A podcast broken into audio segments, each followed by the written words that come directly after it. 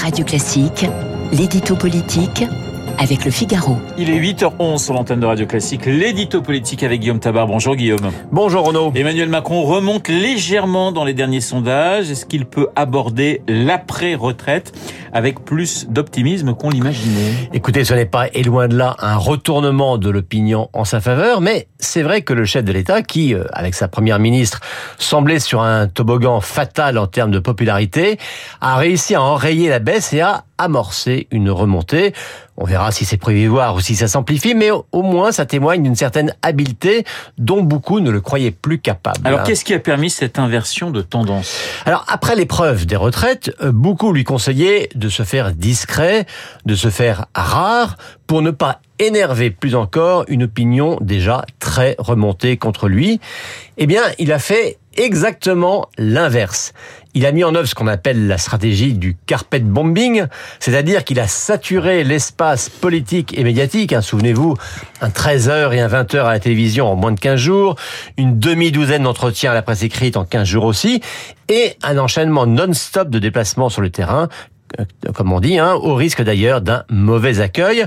Il y a eu donc cet effet saturation, mais délibéré, dont on pouvait craindre pour Macron qu'il soit contre-productif pour lui. Eh bien, force est de constater que ça l'a remis au centre du jeu. Alors, il n'a pas forcément convaincu par ce qu'il a dit, mais ce retour au contact direct, rugueux même, a montré un président qui ne se réfugiait pas dans sa tour d'ivoire et qui avait même un certain courage. Guillaume, son concept de 100 jours est pourtant apparu assez flou. Et de fait, il l'est.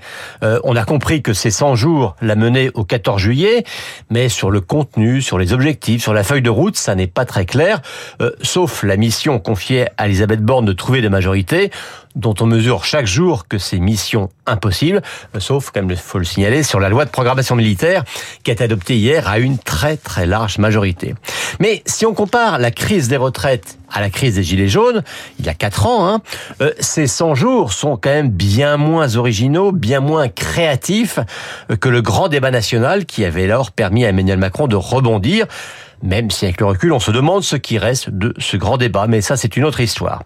Donc une idée peu créative et mal ficelée, ces fameux 100 jours, mais à tout le moins, ça a permis au chef de l'État de desserrer un peu les taux, et pour lui, c'est déjà ça. Mais redresser son image, c'est un peu court quand même pour un président. Ah, effectivement, ça n'est qu'un simple préalable. Le véritable sujet, ce n'est pas l'amélioration de son image, mais la relance de son action. Avec cette question, hein, doit-il rechercher d'abord l'apaisement, quitte à s'en tenir à des demi-mesures, ou au contraire à faire sauter des verrous qui bloquent le pays, quitte à raviver des querelles? Eh bien, on aura une première réponse avec la loi travail qui est censée notamment euh, s'attaquer à la question du RSA. L'édito politique signé Guillaume Tabar. Tout de suite, les stars de l'info, Guillaume Durand.